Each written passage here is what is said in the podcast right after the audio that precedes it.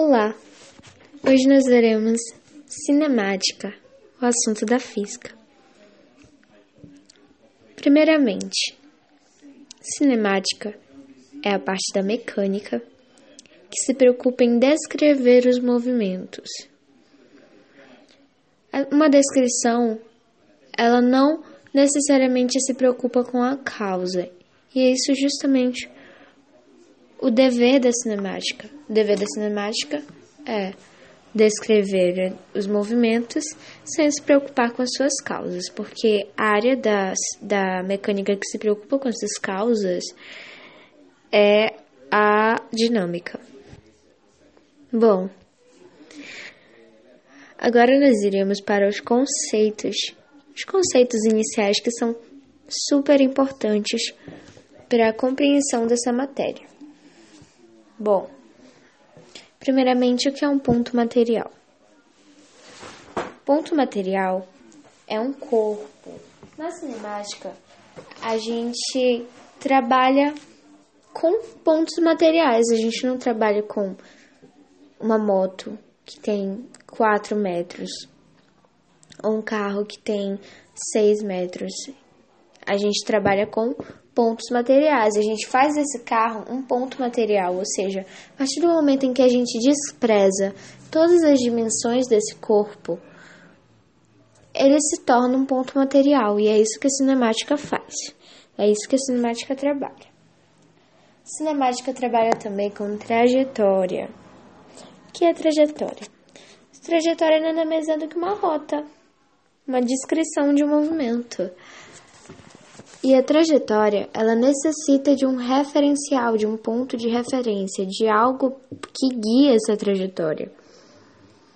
Então, toda trajetória de um móvel necessita de um referencial. Bom, movimento e repouso. A noção de movimento ela envolve uma mudança de posição. Tudo que está mudando de posição está em movimento que não está mudando de posição, está em repouso. Mas esse movimento é, ele está mudando de posição. Um carro está mudando de posição. Em relação a quê? Entende? Então a gente tem que perceber também que a noção de movimento, de repouso, ela também necessita de um referencial. Ela envolve uma mudança de posição, ela envolve um referencial.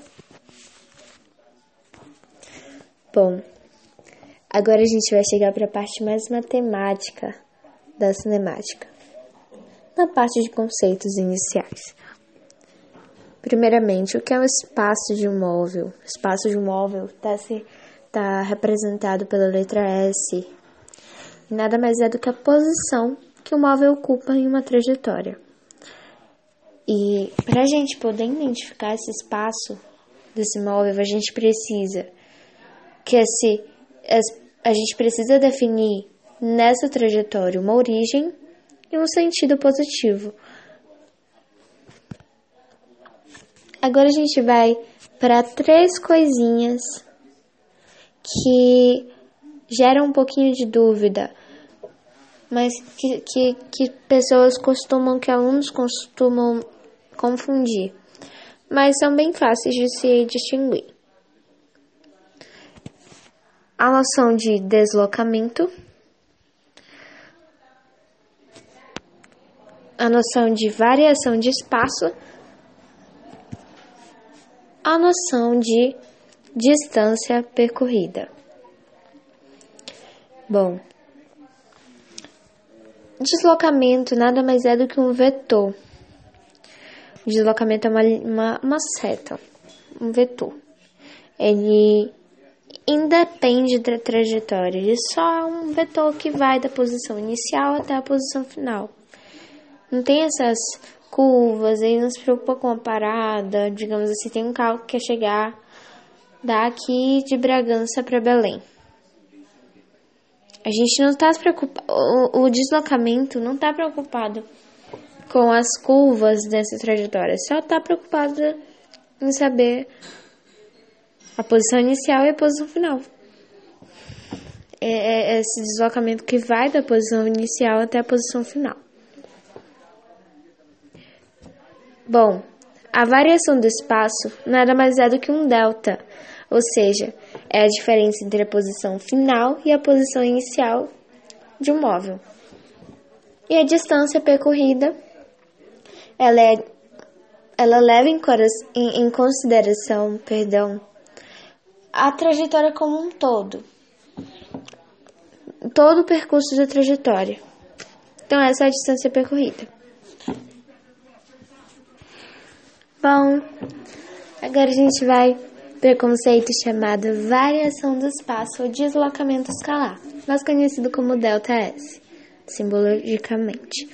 Bom, ΔS nada mais é do que é uma, um delta, é uma diferença, uma diferença entre a posição final do corpo do móvel e a posição entre, e a posição inicial. Velocidade escalar média é, ela dá uma ideia de movimento para gente, mas ela não descreve como ele aconteceu a cada instante, ela só diz em que posição um corpo está em determinado tempo, a variação de posição de um corpo em um determinado período de tempo. E é uma relação, é uma relação que relaciona duas grandezas, que é espaço e tempo. Então, velocidade média nada mais é do que a variação do espaço sobre a variação de um tempo do corpo. E bom, se a velocidade ela for positiva, se tiver o sinal da frente, tiver positivo, significa que o movimento é progressivo, ou seja, a partir da, da origem ele está em um sentido positivo. Se a velocidade der negativa for negativa, significa que o movimento é retrógrado. Não que ele é mais lento, mas sim ele é que ele é contrário à origem,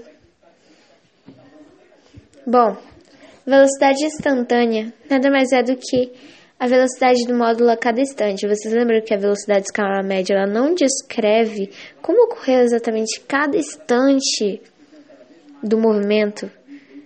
E é isso que a velocidade instantânea faz. E a gente tem a questão das conversões de unidades. No Sistema Internacional de Medidas, a conversão de unidade pré-cinemática mais importante é a unidade de velocidade. E bom, para para a cinemática, a gente para pro, e para o SI, quer dizer, a a unidade oficial de velocidade é um metro por segundo. Mas algumas questões elas te dão essa velocidade em quilômetro por hora. E a gente tem como transformar metros por segundo para quilômetros por hora ou quilômetros por hora para metro metros por segundo. Bom, a gente, para a gente transformar de quilômetro por hora para metros por segundo, a gente pode lembrar assim, ah, do maior para o menor. Quilômetro é maior que metro. Digamos assim, isso. É, quilômetros para metros. Se metro é menor, do maior para o menor, a gente vai dividir por 3,6. De metro para quilômetro, do menor para o maior, a gente vai multiplicar por 3,6. Obrigada por ter assistido, por ter ouvido. Se não assiste, você ouve. Obrigada.